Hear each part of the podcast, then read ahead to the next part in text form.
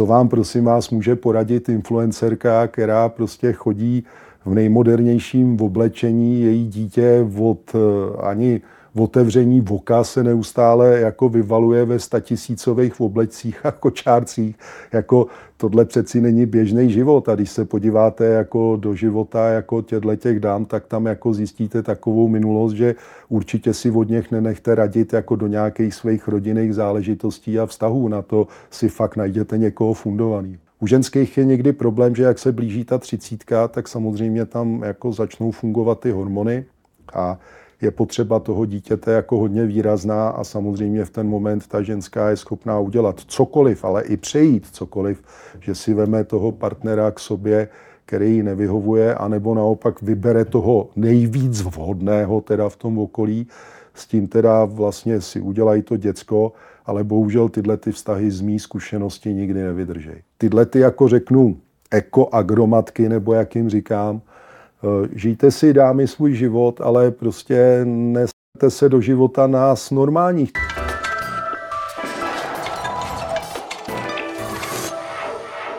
Ahoj, já jsem Karen a mým dnešním hostem není nikdo jiný než milovník rychlých aut, miliardář a podnikatel Richard Chlad. Richarde, děkuji, že jste přišel. Děkuji taky. Na začátek můžeme si tykat? O, rád. Ahoj, Richard, ahoj. Karen. Ahoj. Eh, gratuluju ti ke svatbě. Díky. Po třetí? Ne, ne, ne, po druhý. Po druhý ženatý, no, já myslel, že po třetí. Ne, ne, ne, po druhý. Po druhý. E, co pro tebe vlastně to manželství znamená? Tak pro mě eh, manželství znamená takový spečetění asi toho vztahu a v našem případě eh, s Anou to bylo i hodně jako její přání, protože ona chtěla být teda ta paní Chladová. Já jsem říkal, když splníš určitý podmínky, protože to školení z toho prvního manželství to bylo docela drsný, rozvod trval pomalu 8 nebo 9 let, hmm. tak jsem říkal ani nezlob se, ale budu tentokrát trošku připravenější a přísnější, mám na to věk. Ana s tím souhlasila, no a dneska už je paní Chladová, i když teda na matriku snad pojede až někdy, až se vrátíme z Tenerife. Co jsou určité podmínky?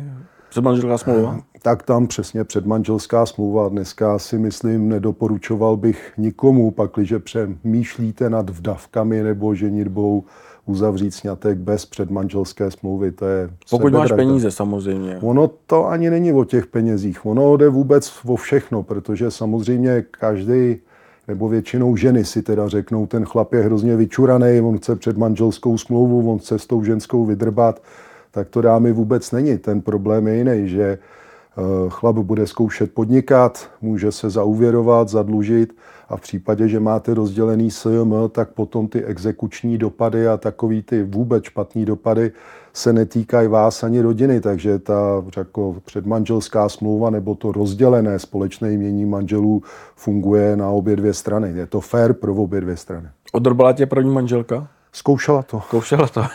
o kolik? no, to byly hrozný cifry jako na tom začátku, ale já jsem těžko škubatelný a spousta mých kamarádů jí říkala, jako neblázně říct, znáš Richarda, Richard jako dokáže být velkorysej, ale není hloupej, takže tam si myslím, že strašnou jakoby takovou tu hloupou práci eh, pro to, aby mychom se nedohodli, tak odvedli její kamarádky. Eh, to je vždycky takový problém těch kamarádek, protože kamarádky jsou většinou závistivý potvory. Eh, některý už rozvedený, některý teda ty rozvody čekali. A ty samozřejmě jako do ní šili a ryli, protože my jsme se několikrát domluvili, jak to vyrovnání proběhne. A vždycky právě proběhly takový ty chytrý kávičky někde kolem pařížský. No a já jsem se pak nestačil divit, s jakýma nápadama, má ta bývalá manželka přišla. Ty máš kolik dětí? Čtyři? Děti mám čtyři. S dvě. jednou ženou? Ne, ne, ne. ne, ne. S dvouma ženama. Eh, dvě starší děti, 37, 31, Sandra Richard a pak mám Danku a Alexandra a ty jsou 12 a 9. A ty mladší jsou s tou ženou, s kterou se rozváděl, nebo to jsou ty starší? Ať, tu, ať tu ženu, aby jsme to dali do pořádku, tu, s kterou mám ty mladší děti, prosím tě, tu jsem si nevzal. Protože tam po dvou nebo třech letech ve mně začal hlodat takový jako podezíravý červík. A pak nechci to úplně tady rozvádět, se tam rozvinuly určitý prostě patologické záležitosti a závislosti, kde to potom opravdu skončilo i nějakým léčením. Takže tam eh, mě to úplně, jako by říkám, zlikvidovalo a likvidovalo a hodně mě to trápilo asi tři nebo čtyři roky. Ty se neléčil, předpokládám. Já jsem se neléčil. Ona se léčila. Bohužel. Všechno v pořádku už? Zaplať pámbu, musím zaklepat, všechno v pořádku, drží se a jsi skvělá. A ta první manželka, kterou jsi měl, tak to je ta, co tě podváděla? Oni mě podváděli ve finále obě, ale, ale, ale, ta druhá, jako ta právě, když jako nebyla úplně, řeknu, právná, tak se vracela do nějakých bývalých vztahů, probíhal tam ještě nějaký pan fotbalista a takový, takže já to nechci rozvádět. Jak se smířuje vlastně jako taký muž tvého charakteru s tím, když ho žena podvádí? Eh, Karene, já myslím, že to jde všechno s věkem, jako jo, protože jako 20 letý prostě to bereš jako strašnou pohromu pro svoje ego. 40 letý už jako začneš přemýšlet a říkáš si, ale teď ono to na tom úplně nestojí, pokud ti nezačnou jako před nosem plánovat, jako jak ti rezoberou majetek a podobně, což udělala ta první žena, ta už si tam s nějakým pánem tehdy plánovala teda, jak to všechno bude s naším rodinným domem, který jsem postavil vlastně za tátovo a moje peníze, tak to jsou takové věci, které tě principiálně naštvou. A musím říct, u toho posledního vztahu, kde jsou ty děti, tak tam už jsem to bral hodně s rezervou, protože jsem věděl, že opravdu na tomhle ten vztah úplně nestojí. Věděl jsem, že ta partnerka to udělala víceméně pod vlivem eh, všemožných eh, antidepresiv, prášků, Eh, možná i takovej ten u těch ženských je problematický ten věk. Ony, ženy furt říkají, že je jako druhá míza u nás. Jako jo. S čímž jako souhlasím, ale ženský mají ty stavy úplně stejný, jak mají 35, 40, zač, začnou se cítit málo žádostivý, začnou pobíhat po různých kosmetických zkrášlovacích procedurách, eh, pak se začnou prostě nafukovat určitý proporce, že jo. A takže tam právě jsem bral jako to hodně s rezervou, jako že říkám, nebyla úplně partnerka v pořádku a byl jsem ochoten to jako přejít prostě. Ty vlastně jako co se týče toho manželského svazku, tak ty jsi byl v podcastu Broadcast a nechal se tam slyšet, jak vypadá ideální chování manželky. No. Eh, jak jsi to myslel? No, Ono to chlapi hodně sestříhali, bylo to takový hodně brutální. My tady nestříháme. jako vyvolalo to teda neuvěřitelnou vlnu jako diskuzí, hejtů a nevím jako čeho možného. Uh, víceméně ono, jak to chlapi sestříhali, tak jako to bylo takový údernější a prostě během, já nevím, půl minuty nebo minuty to hodně všeobecně, teda nebo spíš hodně natvrdo řeklo ten můj názor. Nicméně Eh, co je podstatný, tak už si nikdo eh, z těch kritizujících eh, nedal práci teda s tím, aby si poslechl ten podcast, protože v momentě, kdy si to poslechl, tak začal, nebo začala, většinou to bylo doteď dámy, začali trošku přemýšlet. No a za mě já si myslím, že jsem ve spoustě domácnostech před Vánocema otevřel takovou tu pandořinu skřínku, jak se říká. že ženský ty najednou jako zvostražitili, že je tady najednou nějaký prostě, jak mě nazývali všemožně prostě. Jak? Star, no já nevím, starý dědek, plesnivý dědek, eh, pánský přirození, jako ty slova tady nechci ani vyjmenovat. Psali ti na Instagramu? Eh, psali tam jako neuvěřitelné jako věci, nicméně já jsem se snažil s nima komunikovat a to by mě vzal vždycky čert, to je prostě šílený. Tam ti někdo napíše litány, teda o tom, jaký seš nebo nejseš, myšogin, šovinista, říkám, pánské přirození na x písmen. A když teda jako ty se píšeš tu odpověď jako a to, tak najednou zjistíš, že tomu profilu nejde odpovědět. Jo.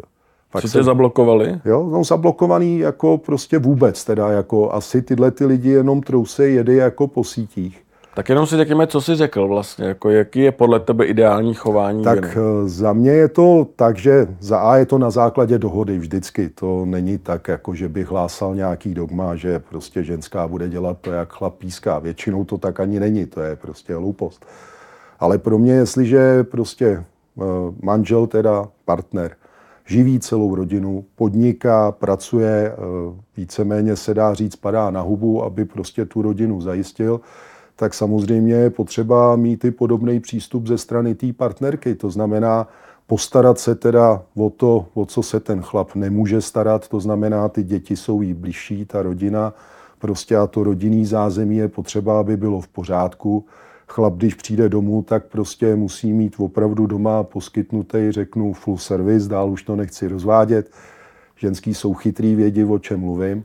A v žádném případě, to říkám rovnou, nesmí žena upřednostňovat děti před tím chlapem, jakmile ten chlap přijde domů. Většina žen prostě porodí, zabřezne a prostě pak už existuje jenom dítě a tím končí celý svět. Ten chlap je najednou na 99. koleji. Přines platu, postarej se, udělej, ale nás už vlastně vůbec nikoho nezajímáš. A Zažil jsi tohle? Tohle jsem zažil právě v tom předchozím jako vztahu, kde jsem byl braný čistě jenom jako donor a víceméně eh, všechno právě to jako hezký, co bylo do těch dětí, tak mezi náma skončilo. Takže já vím velice přesně, o čem mluvím a my, myslím si, že i spousta chlapů vím, o čem mluvím. A taky spousta ženských samozřejmě. Co ti na tohle říká tvoje novou manželka? Uh, Aňa se tomu na jednu stranu směje, protože samozřejmě, jak ona říká, to husíkej hání prostě toho hejda, to jí neskutečně baví. A... se co jí zbývá, už si tě vzala. Ne, to není pravda, ale Ana je kozoroch a ona dokáže být velice ostrá, velice tvrdá. Já si myslím, že asi to jednou poznáme oba. Takže ona jako každopádně není hloupá, je velice jako přesvědčivá, je jako řeknu na spoustu věcí paličatá, přímočará. A ona říká, hele, ale tohle je normální, takhle to je. My jsme to měli takhle v rodině, moje babička to takhle měla, to, to, ty tady nehlásáš nic jako nezvyklého. To, že ti nerozumějí 23, 25 letý holky, to je jako jejich problém, to je problém výchovy jejich rodičů, to je problém jako rodin, v kterých vyrůstají nedostatek nějakých vzorců. Nebo se cítějí ohrožený, protože ty těm jejich chlapům otvíráš oči. To znamená, ty ženský se začnou houfovat a začnou se logicky bránit. Takže Ana z toho má na půl legraci a říká, ty, ty si tam neřekl vůbec nic špatného, jako v tom podcastu. Ty si řekl to, jak jsi žil, žiješ, v čem jsi vyrůstal a já tenhle ten vzorec od začátku respektuju, takže do toho s tím jdu. Je to třeba důvod, proč nechceš další děti? Abyste si ten váš vztah uh, uvozovkách neskazili těma dětma, že se bojí, že by to dopadlo stejně jako v předchozím manželství? Prosím tě, to tak není. První věc je ta, že děti nechce Ana. Aha. Jo. Takže samozřejmě se to může změnit. Eh, já jsem rád, teda, že děti nechce, protože přiznám se, jako v 61 letech to děcko je strašně fajn do té doby, než začne chodit do školy. Pak vlastně to dítě rozbije úplně vlastně všechno, celý tvůj prostě styl, nebo respektive ten náš styl, který máme teďka, hodně cestujeme, sportujeme a tak. Tak samozřejmě to dítě v dobrým slova smyslu je takový vetřelec, pak ještě když se k tomu přidá druhý, tak, tak úplnej, že jo, protože začne škola, začnou prostě prázdniny ty režimy, pak začnou takový ty kroužky, to dítě prostě, pokud se mu opravdu věnuješ, a asi myslím, že to víš sám ze svých zkušeností, tak ta máma kolikrát funguje po té škole jako taxikář, že jo? protože než to rozveze po všech možných kroužkách, pokud těm dětem věnuješ tu správnou péči, tak ona to není legrace. Jako, jo. Věnoval jsi svým dětem tu správnou péči? Uh, já myslím, že jo. Ty mladší ještě třeba na to víc čekají, se Sandrou i s Richardem. Prostě jsem trávil spoustu času, jakmile jsem měl volno. S Richardem to potom bylo jednodušší, když mu bylo 15, tak jsme strávili roky a roky po závodních tratích, spoustu víkendů. Takže si myslím, že ty malí děti jako na to teprve teď čekají, na to dorůstají. A za mě znovu říkám, já jsem přesvědčený o tom, že v tom raném věku tu maximální péči dá ta maminka, jako než ten tatínek. I když jsme výjimky jako chlapi samozřejmě. Jsi vlastně přísný, co se i výchovy dětí týče. Uh, Jak se to veme, ale dobrý. uh, co ti na to vlastně říkají ty, říkali ty matky těch dětí, že jsi byl vlastně takový přísňák, který než nechodil pro ránu jako daleko? Tak to se nedá takhle říct asi, že jsem nechodil pro ránu daleko, to je, to je hloupost. Jako já si myslím, že jsou prostě momenty, kdy to dítě musíš prostě vzít po zadku a to dítě musí pochopit, že když se chystá rozeběhnout a vběhnout pod auto a ty na něj zakřičíš, prostě ono se takhle na tebe nebude koukat a říkat, jako co zase chceš, zase mi budeš půl hodiny něco vykládat, co mám nebo nemám.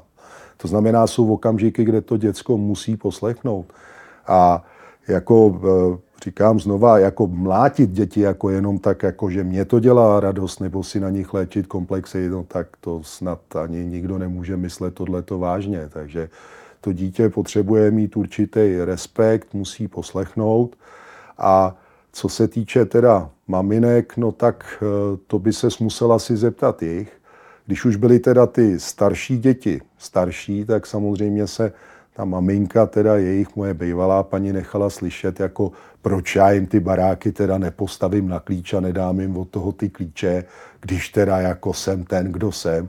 A já prostě říkám, ne, já jim pomůžu s pozemkem, s hrubou stavbou a ať si to pak dodělají sami. Já nebudu poslouchat, že jsem jim tam něco špatně vybral, a musím říct, že ta dostavba toho jejich vlastního bydlení, což si i prožíváš, myslím, v tuhle chvíli ty, to je takový školení jako do dalšího života, kdy musíš vybírat, komunikovat, platit, eh, dělat si svoje výběrové řízení.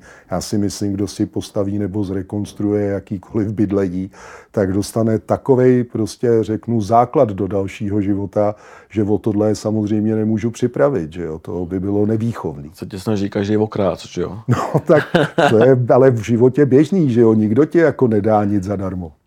Takže nejsi rozmazlovací typ, že vlastně peníze máš, na jednu ale stranu, nedáváš. Na jednu stranu, ano, ale prostě je to vždycky něco za něco. Musí být eh, nějaká činnost, nějaký zásluhy, určitá motivace.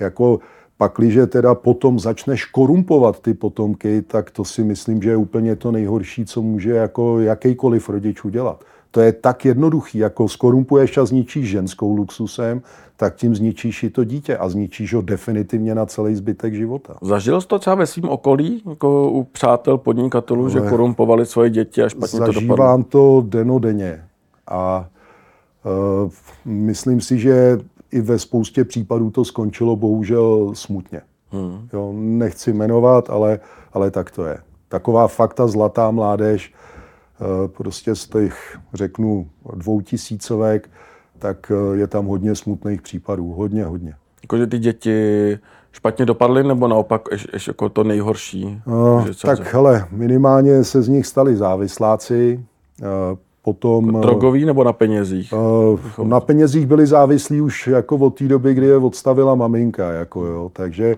ty děti byly závislí samozřejmě na různých návykových látkách a pak samozřejmě se to řetězilo různýma průserama, zadrženíma, dopravníma nehodama, řízením pod vlivem, eh, až to teda prostě skončilo nějakýma fatálníma koncema. No.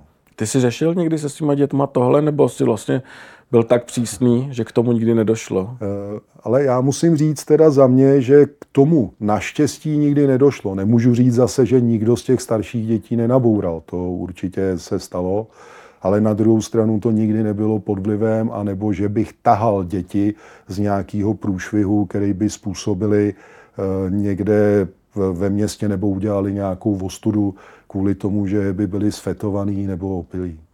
Hmm, hmm. A ty jsi, chodili si třeba k tobě rady, pro rady, tvoji kamarádi, podnikatele, movití? Jak... No, počkej, jako já, kdybych si mohl v tuhle tu chvíli po tom broadcastu otevřít poradnu na vztahy, prosím tě, tak jako asi bych se tím i uživil. Jo. Sranda, prosím tě, byla, že po tom broadcastu mi poslali dva nějaký Instagramový profily, Eh, takový ty diskuze na nějakých těch forech, eh, těch, já nevím, jak to nazvat, nějakých mentorek, jako, mm. který mají desetitisícový skupiny jako obrovský a teď tam kážou takový ty moudra jako životní.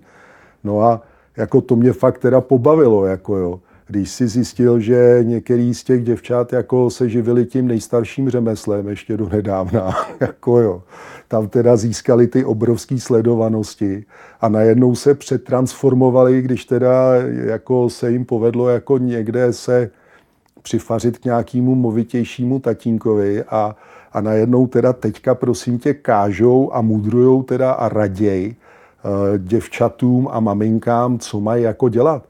Dámy, uvědomte si, prosím vás, s kým se na tom Instagramu a na těch sítích o čem radíte. Raďte se řeknu s mamkama, kterým je přes 40, už ty děti nějaký mají vychovaný, co vám prosím vás může poradit influencerka, která prostě chodí v nejmodernějším oblečení, její dítě od, eh, ani otevření voka se neustále jako vyvaluje ve statisícových oblecích a kočárcích. Jako tohle přeci není běžný život. A když se podíváte jako do života jako těchto těch dám, tak tam jako zjistíte takovou minulost, že určitě si od něch nenechte radit jako do nějakých svých rodinných záležitostí a vztahů. Na to si fakt najděte někoho fundovaného. Řekneš, o koho jde, abychom byli konkrétnější? Uh, prosím tě, těchto těch ženských tam je opravdu spousta. Spousta a spousta, dokonce i některý znám, prosím tě, z některých autičkářských akcí, kdy se tam motali jako hostesky a většinou si tam vybrali nějakého majitele luxusního auta, rozvrátili mu rodinu a podobně. Jako, já to fakt nechci rozebírat, ale karene těch ženských je spousta prostě, spousta. A většinou teda je divný, otěhotněli během covidu, prosím tě. Takže když jim nešla ta práce jako, a nemohlo se cestovat, tak si takhle zalovili v tom klobouku Bopa Bobek a vytáhli z toho nějakého našeho nešťastníka na něj se zaměřili a teď mají děti, že jo. Zkouší to na tebe zlatokopky? Že tohle... Tak jednu dobu to hodně zkoušeli, eh, byl jsem hodně žádaný, spousta z nich mě taky do dneška nenávidí na svých sítích. Jako... No proč?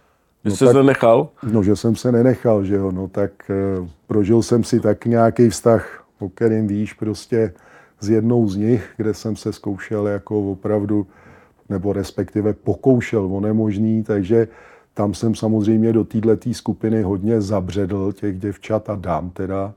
A potom jako nechápali, že jsem v té skupině nezůstal. Já jsem z ní zdrhal z té bubliny, co to šlo a možná i díky tomu mám do dneška uzavřený profil, jako jo, protože tam začaly ty první ataky. Oni hlavně hodně útočí na Aníčku, že je to zlatokopka. No. Eh, jak byste se seznámili? S Anou, prosím tě, jsme se seznámili úplně náhodou. Eh, na moři, na lodi a Anna jezdila leta regaty jako e, s partičkama nějakých kamarádů, kdy jezdili s plachetnicema a měli takový jako mezi sebou soutěže na těch plachetnicích. E, při nějakým mizerným počasím to rozervalo hlavní plachtu a skončili v přístavu kousek od místa, kde jsem kotvil já. A já prostě, jelikož jsem věděl, že je blbě, tak Primoštenu, tak jsem tam zakufroval na tři nebo čtyři dny a nás s kámošema, s kamarádkama teda čekali na tu opravu, tak tam viděla teda loď a společný kamarád eh, Tomáš jí říká, hele, jako, tak se tam dojdi za Richardem podívat na kafe. Tak napřed nechtěla, protože byla divoženka, která se týden eh, mila jenom ve slaný vodě. Připadalo jí to hloupý, no a pak teda jako nakonec eh, ještě ten Tomáš poslal mě její telefon, tak jsme se domluvili a Anna přišla. No a nějak to všechno ty badou zapadlo. To jste se předtím neviděli vůbec? Vůbec, v životě, prosím tě. A jak jeho napadlo, že vy dva byste jako mohli? Já ani nevím. On jako, Ana říká je jachtařka, ten Tom jako jí říká, ale jak se dojdi podívat na tu chladovou loď, je to teda taková masňárna, to jako tebe jako plachetničářku asi moc nezaujme. Uh, takže tam dorazila, říkám, urousaná taková blondýnka vysoká, no a když si tam sedla na kavčo, ještě jsem tam měl nějaký kamarády, tak to bylo najednou, jak když rozsvítí žárovku ve sklepě. Od té doby jste spolu? Prakticky uteklo asi týden a ano. Eh, je Ana tím, tvojí, tím, tím ide, to tvojí ideální představou ženy? Uh, musím ne. říct, že za mě definitivně ano. Jako já asi bych, bylo by blbý, kdybych tady říkal něco jiného, ale já opravdu nemám důvod lhát. Jo, takže ano. Jaká by ta žena měla být? No jako Ana. Teďka by jako charakterově, abychom to popsali a třeba ti zase tak. budou psát nějaký feministky. A to asi psát určitě budou, ale každopádně u Any necítíš žádný postraní úmysly, hmm. žádný postraní zájmy. Nelže mi, pro, máme spolu vyměněný, což beru jako vrchol důvěry mezi partnerama a piny od telefonu. Kdykoliv se můžeme podívat jeden druhýmu do mobilu a e, i jako je prostě ve všem jako taková vstřícná, otevřená, řešíme úplně všechny otázky, prostě domácností, prostě počínaje, sexem konče a na je opravdu prostě na tohleto e, mně to připadalo po těch bývalých vztazích, že jsem najednou jako narazil teda na někoho, kdo opravdu e, v těch mých představách fungoval třeba řeknu od těch 20 let. Jako jo. A samozřejmě je tam empatie jako strašná, protože já nevím, jak to máš ty, ale jakmile se nedostaneš na tu jednu vlnu jako s tím člověkem nebo s tím partnerem, tak tam nemá cenu se o cokoliv pokoušet. Tak dobře, něco si spolu užijete, je vám jako dobře, ale pak, že to tam fakt se takhle neposkládá, jak Rubiková kostka, tak je lepší jít vodům dál a určitě teda v, to, v takovejhle divných polovstazích si nedělat děti, rodiny, závazky, protože vás to později začne strašně trápit, jako ať jednoho nebo druhého. To neříká, že to trápí jenom chlapy, to trápí i ženy samozřejmě, takže musíte být v tomhle tom fakt opatrný a u ženských je někdy problém, že jak se blíží ta třicítka, tak samozřejmě tam jako začnou fungovat ty hormony a je potřeba toho dítěte jako hodně výrazná a samozřejmě v ten moment ta ženská je schopná udělat cokoliv, ale i přejít cokoliv, že si veme toho partnera k sobě, který jí nevyhovuje, anebo naopak vybere toho nejvíc vhodného teda v tom okolí, s tím teda vlastně si udělají to děcko, ale bohužel tyhle ty vztahy z mý zkušenosti nikdy nevydržejí. A ještě je průser, když už cítějí, že to jde do kopru celý, tak si udělají pro jistotu ještě jedno dítě. Prosím vás, tohle nefunguje. To nedělejte nikdy, nikdy, nikdy. Vždycky to skončí hůř. Udělalo jsi to někdy? Ne. Ne. Ale děti není váš případ. Eh, vy je neplánujete. Jak bylo náročné vlastně dostat se do přízně její rodiny? Přece jenom si starší? No, to je pravda. Asi... S nějakou minulostí? Ale já si myslím, že to asi prošlo celý tak nějak tím, že já to vůbec neřešil. Já jsem viděl spokojenou Anu. E, zase spokojená Ana je vizitka jako i pro tu rodinu. S maminkou, s Veronikou jsme se možná viděli třeba po měsíci nebo hmm. nějak tak. A v okamžitě jsme si sedli do noty a tatínek byl takový jako až za půl roku asi a takový hodně odtažitej.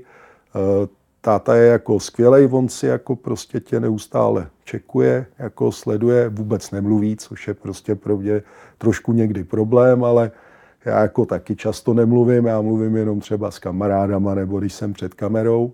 No a pak musím jako říct, že i s tím Mirkem to jako celý zaklaplo, zapadlo a s oblibou říkám, Ana, jako s kým to asi mluvíš jako po tom telefonu, kdo to volá? Já říkám, no Míra, tvůj táta. A ona, no tak mě nezavolá jako měsíc, jak je rok dlouhý, má ode mě zmeškaný hovory a s tebou jako teda rozpráví, jak kdybyste spolu byli největší kávoši, no tak, tak to funguje, no. Možná tě hlídá. Ana. ne, Mirek, po no, telefonu. No ne, nehlídá ne. mě nikdo, jako já opravdu jsem spokojený a, a jsem, musím říct, poprvé v životě takový, jako že jsem hodně usedlej. Ty automobilový závodník, bývalý. Ano. Jaká je Anna řidička? Půjčuješ jí svoje auta? Uh, Anna je čím dál tím lepší řidička, uh-huh. protože si čím dál tím víc vedle mě věří. Začátek byl úplně jako, eh, nemyslím, že by byla špatný řidič, ale začátek byl strašný, protože ona nebyla schopná poznat Trabanta od 603. Jako jo. Ona znala jediný sportovní auto, to bylo Porsche. Jo. Takže, Máš Porsche? Uh, Porsche mám, prosím tě, jedno teda. Nicméně musím říct, že velice rychle teda všechno okolo absorbovala. Samozřejmě první jako půl rok na lodi jsme zhlídli veškerý automobilový filmy, jako který se ví teda sunul a ordinoval. A dneska musím říct, že teda vnímá okolo aut úplně všechno.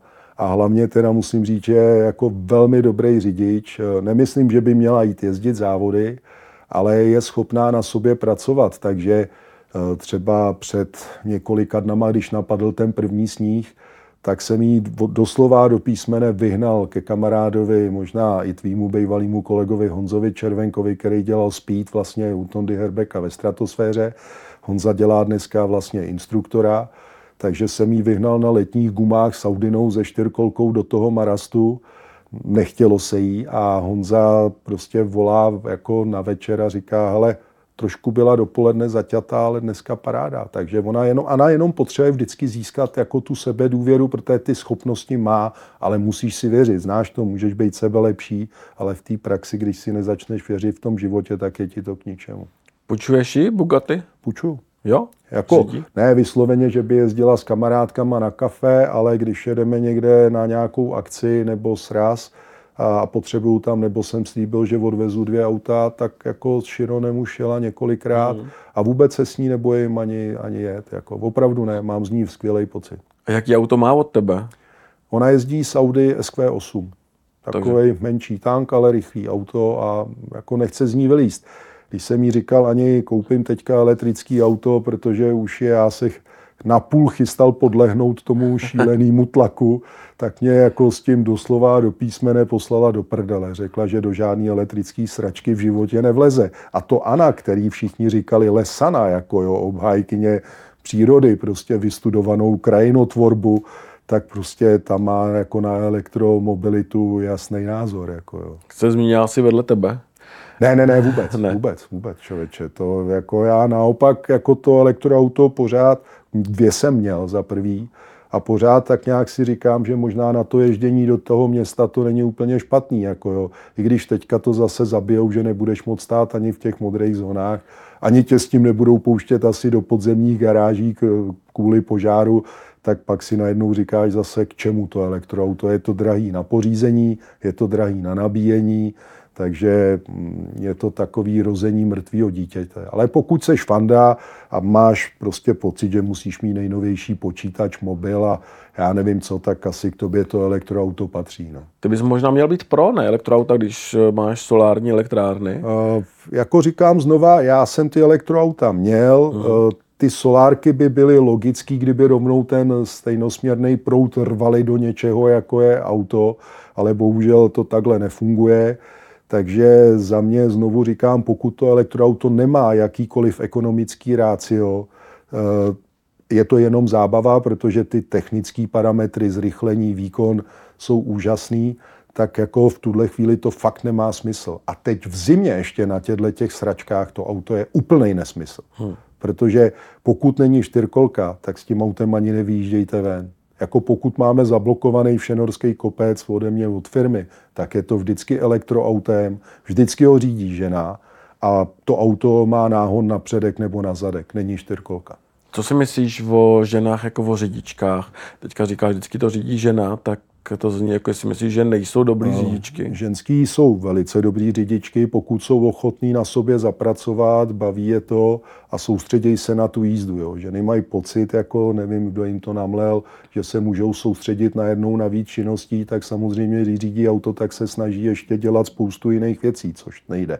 U auta to prostě nejde ale znám opravdu hodně výborných řidiček, který strčejí ať už na závodech nebo i v běžném provozu chlapy do kapsy a já říkám, ty řidičky v těch elektroautech, to je právě ten problém, že jim ty auta koupili chlapy, že jo? protože i ty ženy třeba, co mají doma, tak jsou takový ty ekomatky, jak já jim říkám, a oni mají teda pocit, že tu přírodu jako budou šetřit tím, že si koupí elektrický auto. První, koho vytrestají tím elektrickým autem, jsou sebe. Že? Mně přijde, že ženský jsou buď špatný řidičky, anebo výborný. Zatímco chlapi jsou průměrný většinou a pak jsou taky ty špatný a jako e, dobrý. Že vlastně jako ženský jako nemají takový ten e, ale... střed, ale tak teď mě možná sežeru jako feministky, ale já to takhle, já moje manželka je celá výborná řidička. Naštěstí. Divný je, že máme doma všichni výborní řidičky a ukazujeme vždycky, že ty vedle jsou ty blbý. Já si fakt myslím, že se to hodně zlepšilo jako za poslední roky. Dřív to bylo karené opravdu horší a třeba když bylo doma jenom jedno auto, tak to i bylo možná tím, že ty ženský nejezdili. Jako, jo. Teď, když jezdějí, tak tak už jsou spíš asi průměrný, než, než, ty, než ty špatný. No. To možná je tím, že dneska jako vlastně ty děti se vozí na ty uh, kroužky, jo, tohle, tamto, jo, tak jo. se jako už musí. Musí, musí jezdit. Musí jo. jezdit jako Jinak jsi vyautovaný. Těch aut je víc, jo. samozřejmě. Když bydlíš na periferii Prahy někde, tak tam prostě ty dojezdové vzdálenosti nejsou dochozí. To znamená, vždycky jedeš aspoň 5-10 kilometrů a musíš to auto tam mít, jinak seš prostě jako mimo provoz úplně. Ty tady jsi několikrát zmínil uh, eko ženy, matky na Instagramu. Ano. Uh, to tě tak štvou, nebo... Uh, mě neštvou, mě nevadí, mě nevadí a priori nikdo, mě jako, já nechávám, nech, nech žít prostě a nech jako, a nebo nenavážej se do mě, jako jo, a tak já nechávám Naváží žít. se do tebe? No, tak eh, neustále jako někdo cítí pocit, že by mě měl v mých 61 letech něčím školit a nějak mentorovat a já říkám, mě to akorát baví. a nebo je to prostě jako čistě a čistě jenom z důvodu závisti. Jo. Takže eh, snažit se můžete, ale mně to je v celku jako úplně jedno. Jo. A eh, tyhle ty, jako řeknu, ekoagromatky, nebo jak jim říkám, žijte si, dámy, svůj život, ale prostě neserte se do života nás normálních. To, že my s váma nesouhlasíme, tak eh, jako s váma nesouhlasíme, stejně jako vy nesouhlasíte s náma, ale to přeci neznamená, že bych vám prostě nadával. Co ti píšou? No to je to, co jsem už říkal před chvílí, jako jo, to jsou samý takový různý ty smajlíci, co blejou, to je taková ta jako lepší varianta, no a pak mě nazývá jako vším možným i nemožným.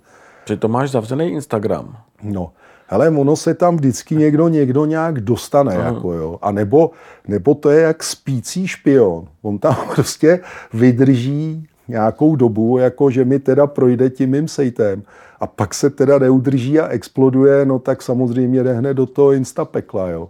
No a to, co jsme dávali, jakoby ty sdílený, já nevím, jak se tomu říká, přizvaný spolupracovník recenze, s tím broadcastem, tak samozřejmě to jsou profily broadcastu. Já jsem byl jenom přizvaný ke spolupráci, takže tam jsem jako ty hejty prostě nějak ani nekontroloval, ani nemazal. Kluci to tomu nechávali volný život. Že. A komentoval si tam? Hájil se tam? Já jsem se nehájil, já jsem jenom těm ženským, nebo já nevím, většinou to byli ženský, teda vysvětloval, eh, co dělají za chyby, eh, Převážná většina, musím říct, eh, jsou teda, jak jsem jenom koukal, eh, svobodný maminky, takže eh, dámy, jestli máte teda čas jako komentovat na Instagramu jako svobodný matky, tak se asi nevěnujete teda ani dětem, ani té rodině, ale jenom prostě trousíte jedy po sítích, to vám říkám naprosto zodpovědně. A děti zrovna spaly. No, já si to nemyslím. Já když pak koukám na některé ty pořady v televizi, jako ty vývěry vadželek, jako což teda miluje Ana, tak bohužel tam vidíš, jako že opravdu výchova jde stranou a všichni tam něco datlujou někde prostě do mobilu, takže... Šli byste do výměny manželek? Přišla nabídka. Počkej. Dělá se i VIP. Ne, výběra manželek opravdu nehrozí, prosím tě. Já bych to asi nedal a Ana myslím taky. Byl by to sledovaný díl? A to jo, ale jako všichni si myslí, jako že to, co vlastně dělám a jak se prezentuju, že je kvůli sledovanosti. To tak opravdu není. Jo, já nehoním žádný čísla, to by ten profil byl otevřený. Pro mě je důležitý, že zajímám prostě fanoušky a že se zase vrátím teda k těm hejtům. Uh, opravdu stovky ženských napsali prostě, pane inženýre, souhlasíme s váma, děkujeme, že o těchto těch věcech mluvíte a jim odepisuju, proč to nedáte do toho komentu. A na to je většinová odpověď, já se bojím, já to tam nemůžu dát, protože by mě vyvrhly kamarádky, zabili by mě kamarádky. A chlapi, co psali litánie, to, já jsem to nestíhal ani odpovídat. Naštěstí teda tenhle ten explozivní výbuch prostě nastal, když jsme skejsli asi 8 hodin ve Vídni na letišti, takže tam jsem teda jako stíhal to nějak jako korigovat a teď už se tomu vůbec věnuju. Nevěnuju, pardon teda. Nebál se, jak třeba zareaguje Anička, fakt jakože ne, znáší, znáší. Jí to vrcholně bavilo ja. a já jako zkoušela někde odpovídat, jako protože říkám ty klávesnicový nebo zaklávesnicový takový experti, ty jako vytáče jako Psali i Uh, ona je úplně striktní na tom svém profilu, hmm. takže jako někdo jí napsal jako třeba jako přes tu zprávu. A Ana jako nepřijme nikoho do své bubliny, kdo má třeba soukromý zavřený profil a když ho má otevřený a nelíbí se jí, tak ho taky nepřijme. Jako jo. Takže uh, ta je v tomhle brutálnější mnohem než já. Zkoušeli jako psát, uh, něco jako někomu odpověděla, volali i kvůli tomu kamarádky, a tak jim jako jenom řekla, prosím tě, jako poslechla si celý ten podcast, jako a většinou bylo ne, ale ta upoutávka je strašná. No tak znáš Richarda, jak je kontroverzní, narazil na stejnou partu prostě kontroverzních magorů, který prostě se v tom taky vidějí, tak to se stříhali, jak to se stříhali, ale to neznamená, že je to prostě úplný blázen. Jako. Tak kluci z mostu. No, tak, ale byli skvělí. Jako. Jste taky u kluka z mostu, tak to by... Dobře. Jere, z Jerevanu se přestěhoval do mostu, tak to by... Takže mostečáci ovládli média, teda, jo. Přesně. Dobrý. A ty říkáš kamarádky. To na začátku si říkal, vlastně to bylo největší peklo u rozvodu s tvojí první ženou. No, no. Jaký jsou kamarádky Aničky? Protože s dvouma, jestli nepůjde, tak máš výborný vztah. Ty si mě, aspoň tak jako působí, protože ty si bral eh, na Tenerife na rozlučku no. se svobodou. To byly ty, co volali? Nebo to byly jiný? Uh, jedna to komentovala teda Aha. a jinak jí teda volali jiný jako kamarádky. A víš co, ono zase ani potom všem jako moc kamarádek nezůstalo, protože jako my jako chlapi jsme takový, že nevím jak ty, ale my si myslím mezi sebou moc nezávidíme. Jo. A jestli někdo nějak zásadně změní svůj život, ať už je to díky prostě dobrý práci, nebo vyhraješ, já nevím, v loterii, eh, nebo teda vyhraješ nějakého partnera, který ti poskytne trošku jiný standard, tak jako no ho za to nezačneš prostě nenávidět. Jo. U té Any vzniknul obrovský problém, že v momentě teda, kdy se to celé jako odprezentovalo, že jsme spolu, tak eh, jako opravdu to hodně z těch kamarádek nerozdechalo, jako doslova a do písmene. Tam i dokonce jedna ta kamarádka, já jsem jako myslel, že si dělá prču. Když u nás byla na návštěvě, tak jsem tam někde byl venku, něco dělal na zahradě, tak slyším, no, no, jak si to představuješ, prosím tě, jako mě 37 jako, a tobě jenom teda 28. Teď toho chlada, toho se měla dostat já, jako ty jsi mohla ještě počkat. Jo. Ona to myslela úplně vážně, prosím tě.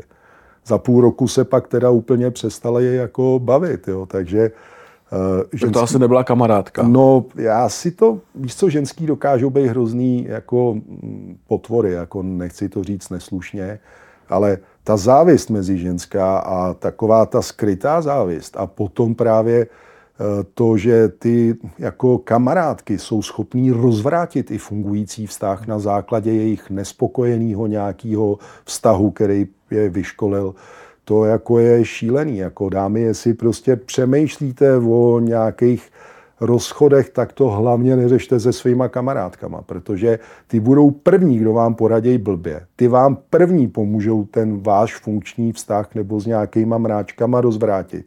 A pak vám garantuju, že z pěti kamarádek jedna skončí s tím vaším současným budoucím bývalým partnerem, protože takový jsou ty vaše kamarádky mrchy. Zažil jsi to?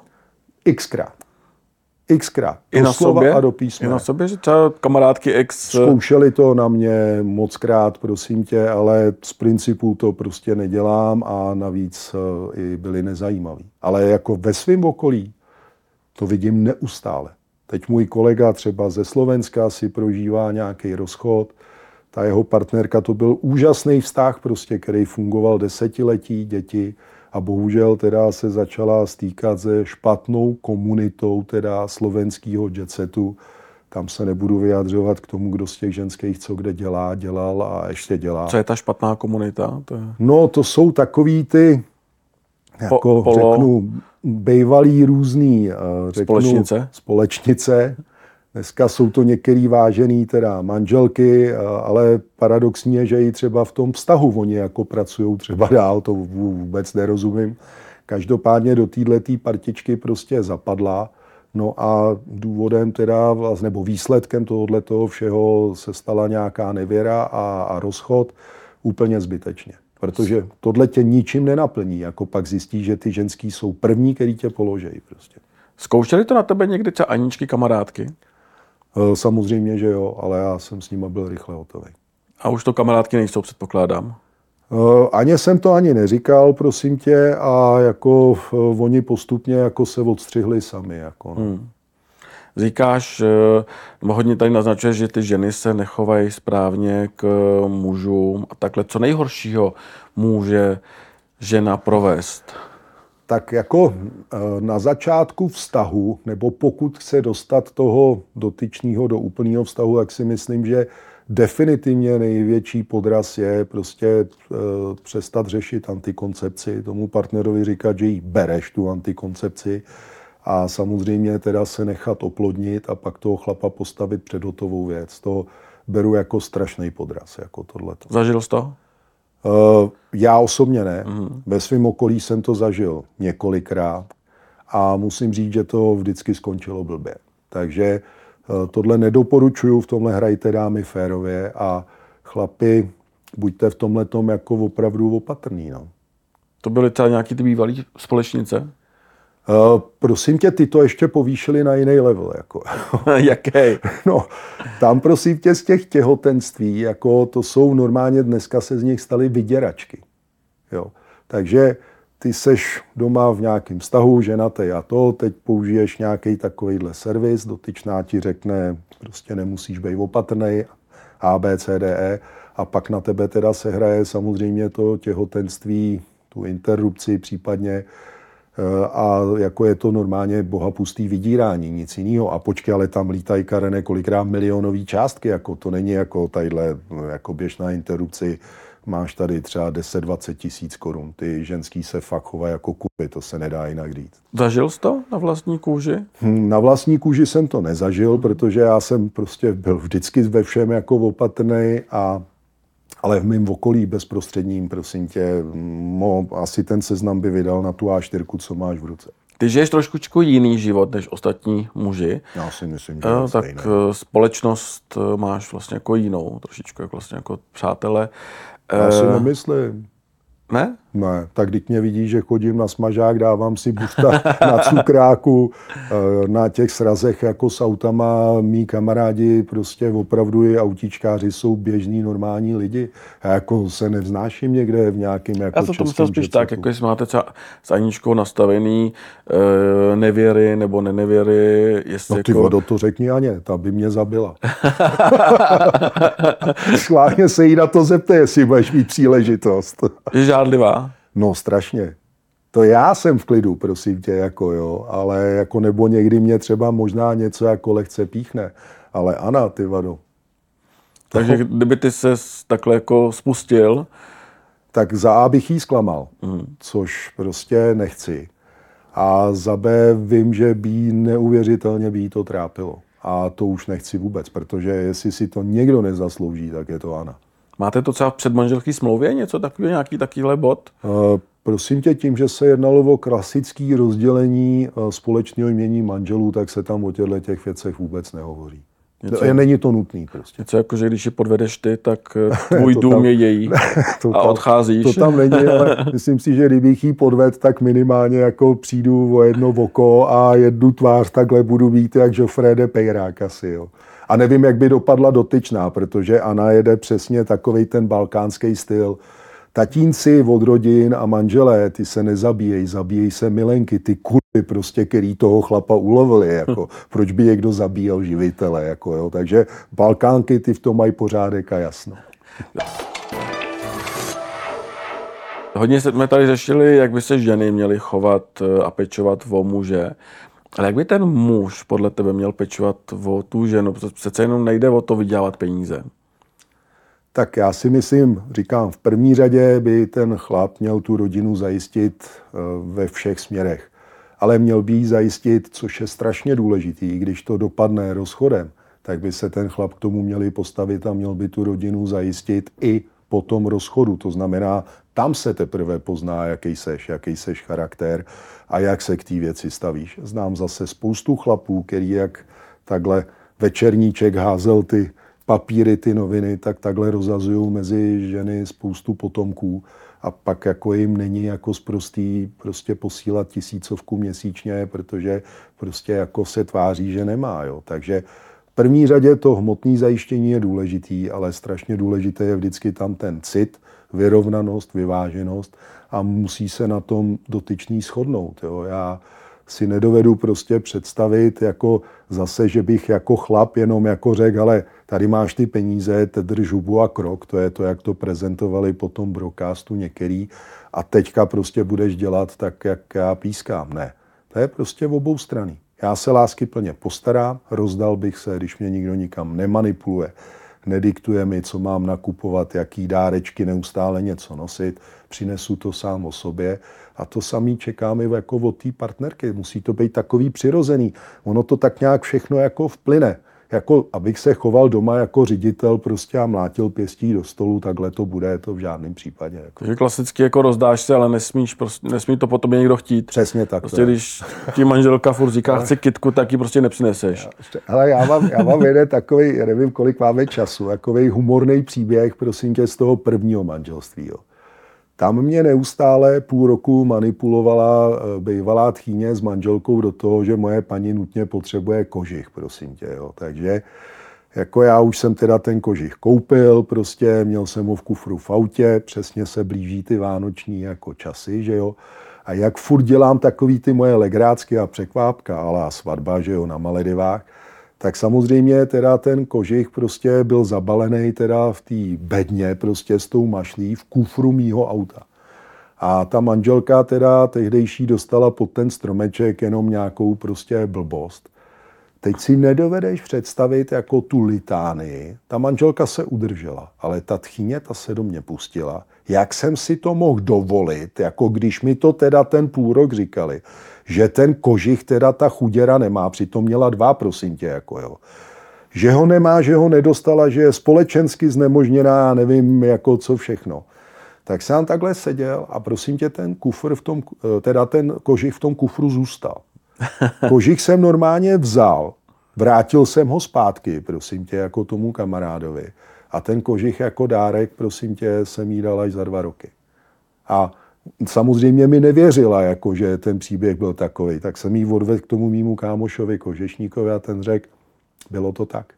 Ten kožik jsme ještě prodali s prodělkem, protože se prodával na jaře, že jo. Hmm. Před Vánocema už ho nikdo nechtěl a pak teda přišel Richard a koupil si to samý nebo hodně podobný zpátky. Prostě když potom nikdo nic nechce, tak... Musíš to dávat z radosti. Já nesnáším ty manipulace a říkám, když do tebe je tchýně, ženská, furt takový podsouvání, nějaký manévry, přijdu, řeknu, lásko, prosím tě, já mám obrovský přání, mohl bys mi a pokud to ten rozpočet dovolí a vidí, že to dotyčnímu udělá radost, tak to udělám. Ale nesnáším manipulaci, prostě je vždycky pravda. V tom si myslím, že jsme hodně podobní. Jako, no. A Anička s tebou nemanipuluje? A nemyslím si. Nemyslíš si? Protože, Protože ona že všechny ženský jsou jako mnohdy jako taky jako trošku manipulátorky. A, ne, trošku. Některý jsou víc a některý jsou míň, ale bohužel hodně z nich je natolik hloupých, jako na toho mladého kluka to můžeš zkoušet, jo? ten nějak to ani nevnímá a říkám, když seš v tom pracovním zápřahu, tak ti to ani nedochází, jak velká manipulace a komploty to jsou, jako jo.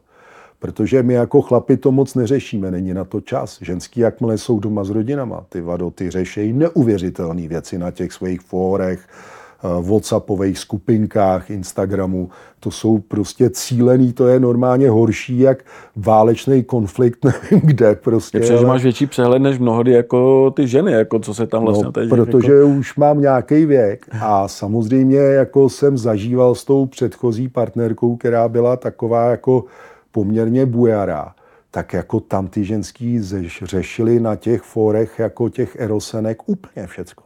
Co jsou erosenky? No, já nevím, pracovnice, prostě sociální. Jo. Já tady necelý nevychovaný. Ale kamaráde ty řešili. Jako majetkový poměry to věděli líp, prosím tebe, než hospodářská kriminálka. Ale ty věděli, jaký máš záliby, takový nebo makový, co po nich budeš chtít, jestli je to nebezpečný a tak prostě ty holky ty vyřešily úplně prostě všechno. A takhle to funguje nejenom teda v tom Kurdistánu, ale takhle to teda funguje i mezi těma kamarádkama a těma běžnýma ženskýma. To znamená, kdo vám pak dámy jako nejjednodušejc prostě přebere toho vašeho chlapa? Vaše většinou nejlepší kamarádka, protože ta o tom chlapovi ví hodně, hodně věcí a téměř úplně všechno. Ta ví, co s ním prostě udělat, aby vám ho vyfoukla. Jakože.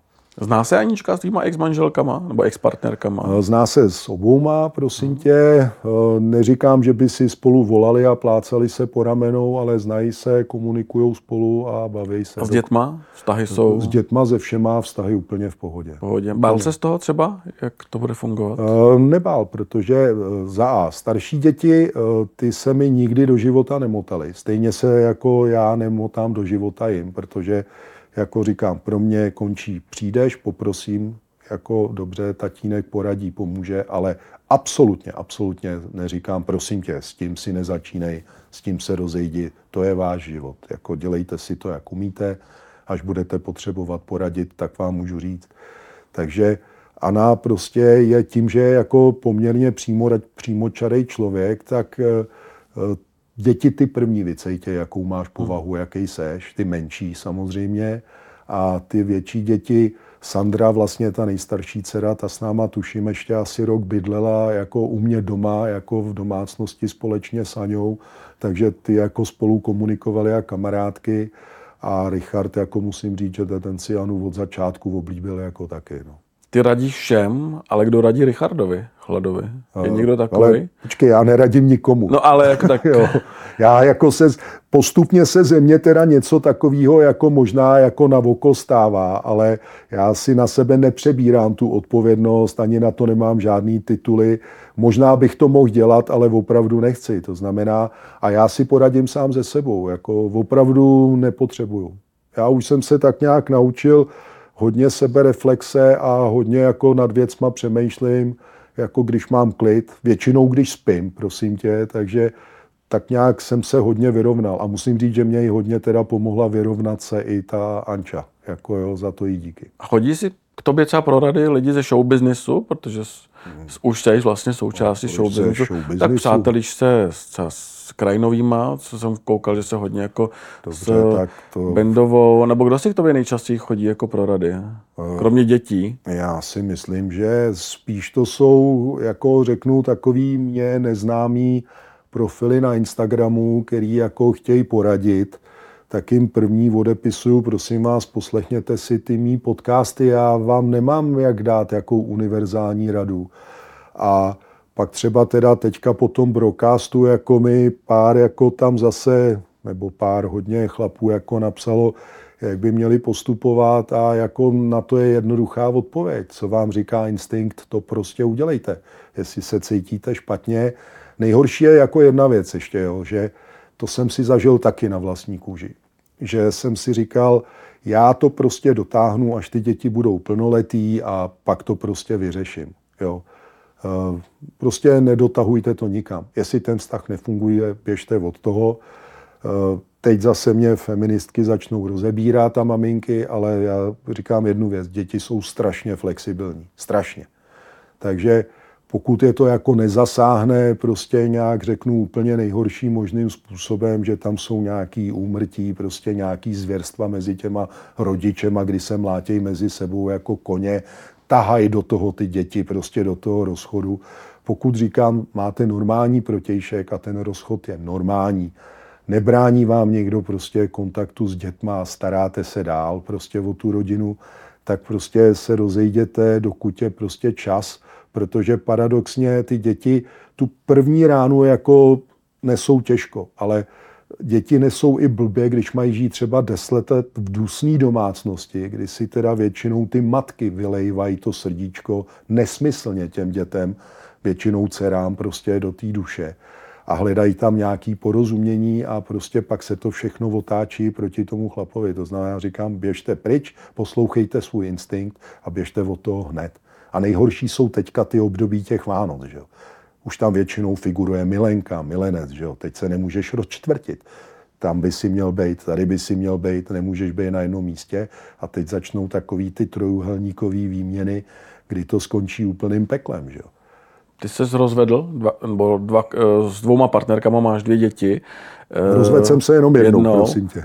Uh, Jaký to bylo vlastně s dětma? Jaký byl tvůj vztah s dětma po tom rozvodu? Vnímal jsi, že by ty expartnerky, ty děti proti tobě nějak... Eh, u toho prvního rozvodu musím říct, že se Sandrou jsme k sobě poměrně dlouho hledali cestu. Mm. A Sandra, až když si prošla svýma životníma neštěstíma a svýma životníma průserama, tak až teprve někde v 28, ve 30 pochopila, jako, že ten táta jako měl ve spoustě věcí pravdu a ale prostě to také. Rodiče většinou v určitém věku jsou o to, aby si je neposlouchal. A nebo nedej bože, uděláš úplně pravý opak, než ti říkají. Až ti to dojde, jak je pozdě. Buď rodiče jsou třeba po smrti, anebo ty už si si zadělal tolik životních problémů, z kterých se pak vybabráváš jako ještě desetiletí, když to tak povím. A Richard eh, ten naopak to vůbec neřešil, pak jsme, říkám, spolu hodně byli na těch závodech, takže byl takový typický chlad na tyhle ty vztahové věci, je trochu flegma. Ono to nějak dopadne. A malí děti, ty to víceméně možná, jak říkám, jak cítili to pnutí mezi mnou a tou bývalou partnerkou, kdy to tam prostě skončilo nějakým tím prostě ústavním léčením, tak těm se možná i paradoxně hlavně teda té dceři jako ulevilo bych, jako řekl. Jsi měl u sebe ty malé děti? Nebo... Chvíli to tak vypadalo, prosím tě, že budou i u mě, protože se čekalo na ty výsledky, jak vůbec dopadne jako celý ten proces. Mně paradoxně ten proces otevřel celý ten léčebný oči v tom, že tam já jsem při těch sezeních prostě s těma specialistama, který byli opravdu drsný, teda musím říct, jako jo tak tam jsem najednou pochopil, že já nemůžu zůstat ve vztahu s tou partnerkou, protože eh, ona ke mně necítila absolutně, absolutně nic. Jako. Tam otázka jako paní X, co jste udělala za poslední půl rok jako tady pro pana Richarda? Ticho. Co jste pro něj udělala za poslední rok? Ticho. Co jste pro něj udělala? No, porodila jsem mu dvě děti. Jo. A já pak odjížděl o tam tať po čtyřím po čtyřhodinovém volizování mozku a najednou říkám, ale v tomhle nemůžeš být, jako teď to tě zničí prostě, to tě vysaje, odhodí a na stáří pak stejně jako to dopadne tak, jak to má dopadnout teď na začátku. Jako jo. Takže tam jsem najednou procitnul. A to si věděl na začátku vztahu? Že ne, vůbec. Te, počkej, ty jsi blázen. Byla zamilovanost, fungovalo to všechno absolutně v pohodě. Kdy se to zlomilo? Jak to poznáš? Uh, myslím si, že tam první zlom jako začal po narození té, uh, řeknu, druhé dcerky, uh-huh. dneska té 12 letý, protože tam byly nějaký poměrně velký zdravotní komplikace. Musím říct, že teda um, jako přítelkyně se k tomu postavila jako neskutečně jako čelem, opravdu jako správná mamka. Eh, nějak se to celé povedlo zvládnout a vyřešit. Prostě dneska máme nádhernou prostě dceru, ale eh, tu partnerku to hodně vysálo, hodně psychicky jako začalo ničit. Eh, teď jsme nevěděli, jak to bude, jestli prostě ta malá jako bude fungovat jako prostě jestli bude zdravá, jestli prostě tam to neskončí nějak fatálně. A co jí bylo, jestli to můžeme prozradit? Narodila se z makroglosí, což byl syndrom, o kterým jsme v životě neslyšeli. Byl to zvětšený jazyk, který jí dusil a jako malinkýmu miminku jí ten jazyk museli upravit prostě tak, aby, e, říkám, se neudusila a e, to riziko ale ještě tam bylo, že měla poměrně vysoký markry prostě jako na rakovinu a to, to už se všechno nějak jako za ty roky sklidnilo. Naštěstí se to zhouplo k té lepší variantě. Nicméně tam teda byl pak ten tlak jako na to mít ještě to jedno dítě a tam se to teda zlomilo definitivně, jako úplně. Tam propukl takový ten syndrom toho mateřství, prostě, eh, kdy už teda se prostě chytila té skleničky, už prostě co to šlo, pokud už odbyla ta 12 a postupně já to nějak moc nevnímal a šlo to čím dál tím víc do pekla. Ty jsi byl v práci a...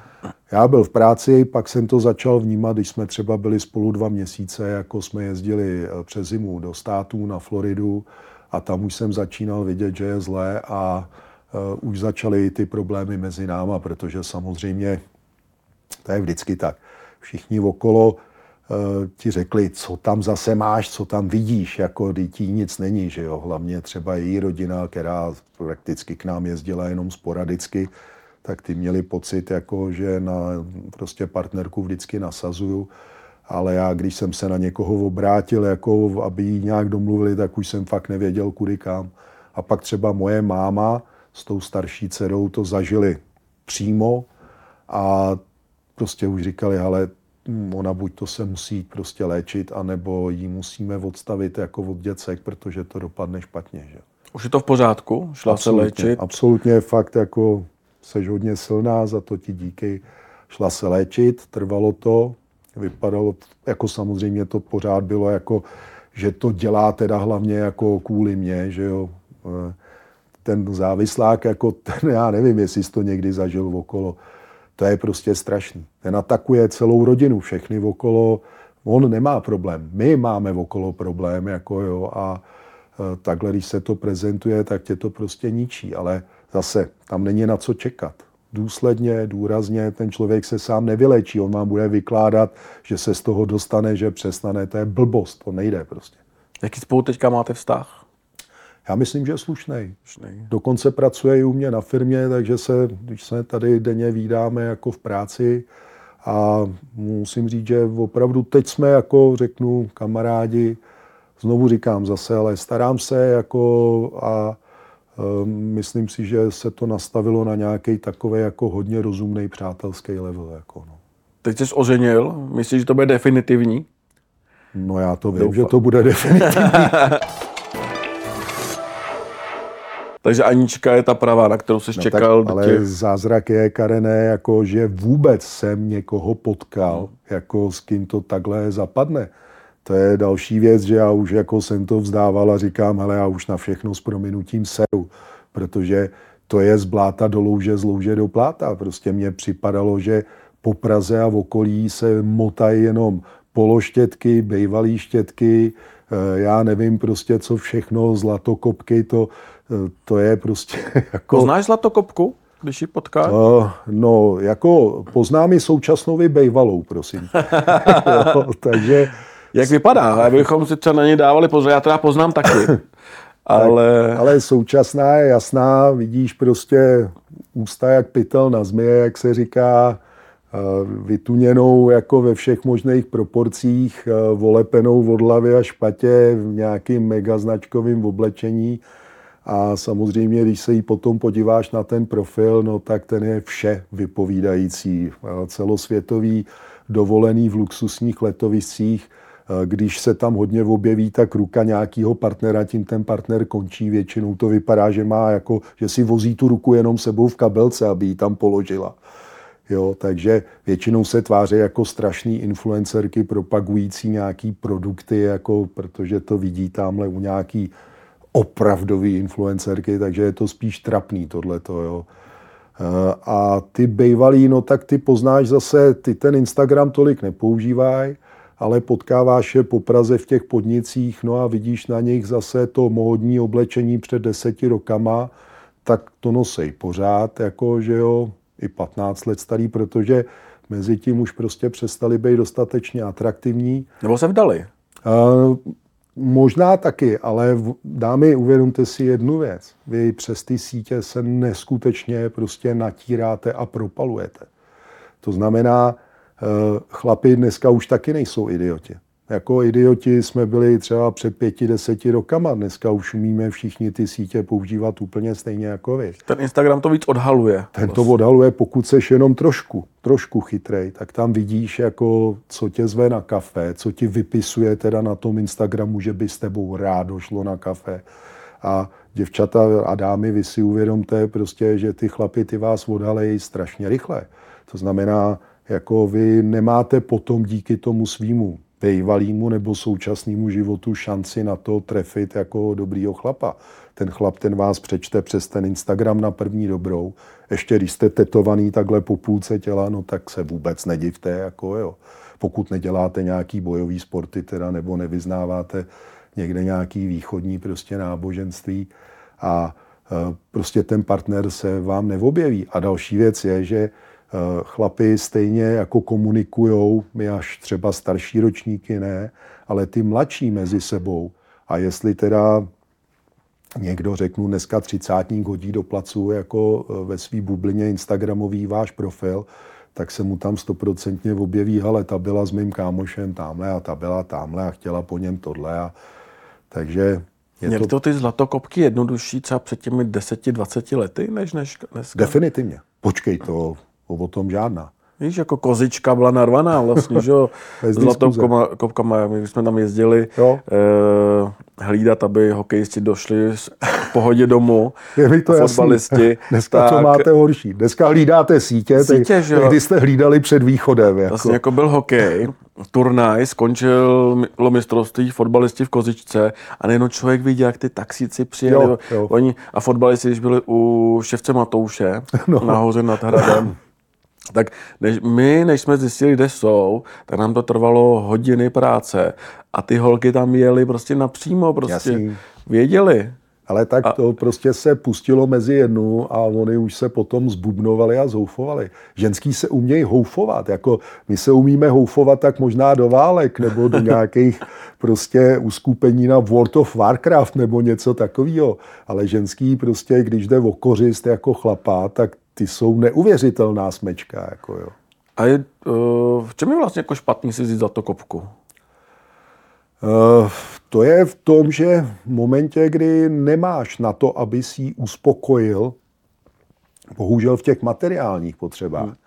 tak ta ženská neváhá, jde okamžitě o dům dál. Okamžitě, nebo vede dokonce dva nebo tři jako souvislí vztahy a teď ti vypráví prostě, že dělá modeling a že ji pozvali někam na focení, casting, já nevím, prostě Do Dubaje. co eh, do Dubaje, nevím kam, prostě, nebo že jede na nějaký závody prostě dělat hostesku. Každopádně to je jenom a jenom materie. Ty jsi byl vybraný jako prostě ten případný jako živitel a řeknu udržovatel to jeho, toho jejího současného levelu. Jakmile v tom začneš jenom trošku ztrácet dech, tak jdeš okamžitě do šrotu a prostě seš nahrazen. Jako, jo. Jsi přiznal, že jsi byl se zlatokopkou? No, Těžký byl se jí tako- zbavit? Uh, jako tam to bylo relativně jednoduchý, protože jako v momentě, kdy jsem procitnul, tak to byl takhle střih. Ale Kolik- byl jsem dlouho Kolik tě stála? Uh, Já to ani nedovedu vyčíslit tím, že jsem zase takovej trošku opatrnější, tak to nebyly žádný jako deseti miliony, ale Ale miliony. milion, milion a půl, možná když bych do toho zahrnul nějaký ty dovolený a pobyty, ale to beru jako součást životního standardu. Byly to dárky, anebo třeba nějaký plastiky, tohle, tam to, všechno, všechno. všechno. A ty to jsi opatrný, když po tobě někdo něco chce, tak to nedáš. Já byl zamilovaný, Karene. Já, a byl jsem dokonce, i musím říct, zblblej. Jo, takže to je dneska zase strašná moda, prosím tě, v tomhletom okruhu těchto těch děvčat, eh, že oni začali jako provozovat něco jako magii. A člověče, já nejsem žádný ezoterik, ale říkám si, jak já byl vyjančený a vyblblej. A jak kolikrát dokážou ty chlapy zblbnout, já začínám už věřit tomu, že snad něco takového funguje, prosím tě. Takže tě vlastně zblbla. Vyčejně. Asi očarovala. Očarovala. No. Ono je to jednodušší se zbavit odpovědnosti, že jsem se choval jako úplný kreten, tak jsem byl očarovaný. No. Tak naštěstí už máš Aničku. Bez diskuze. Teď už může čarovat, jak chce. Ne, Už žádná jiná nemá šanci. Ne. Ale píšou. Eh, Sem tam něco napíšou, a nebo teď už spíš hejtujou takový ty různý prostě přeplastikovaný kravči prostě a podobně, tak vždycky něco někde ukradnou na našem Instagramu a pak to prej někde lítá, jako někdo mi posílá print screeny a dá mi budíš vám to přáno. To vám asi nevadí. To je taková závist. Nás to baví. baví. Nás Tak- to baví. Možná čím víc, tím líp. Ne, tak teď je dobrý, když vidí, že se někdo strapňuje a že mu tvůj život jako stojí jako za to, aby se strapnil ještě víc. Jako, teď, já nevím, já, jako když se fakt někdo strapňuje prostě na základě nějakých tvých příspěvků, tobě to nedělá radost, jako když něco napíšeš a teď se někdo začne strapňovat hloupýma komentářema Mě a kritikou lidí. práce. Aha, dobře. Mě Ok. nesleduje tolik lidí, já tam otevřený a furt. eh, Podle mě by tam chodí lidi, kteří jako eh, na to koukají, proč to mám otevřený, ale já to tak neřeším. Ale- já tam dávám jeden příspěvek za rok, že jo, takže Dobrá.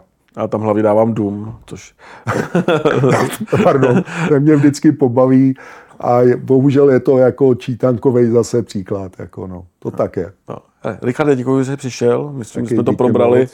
Doufám, že to zůstane bez hejtu. A já si myslím, že to určitě spoustu hejtů vyvolá, ale mě to je úplně jedno.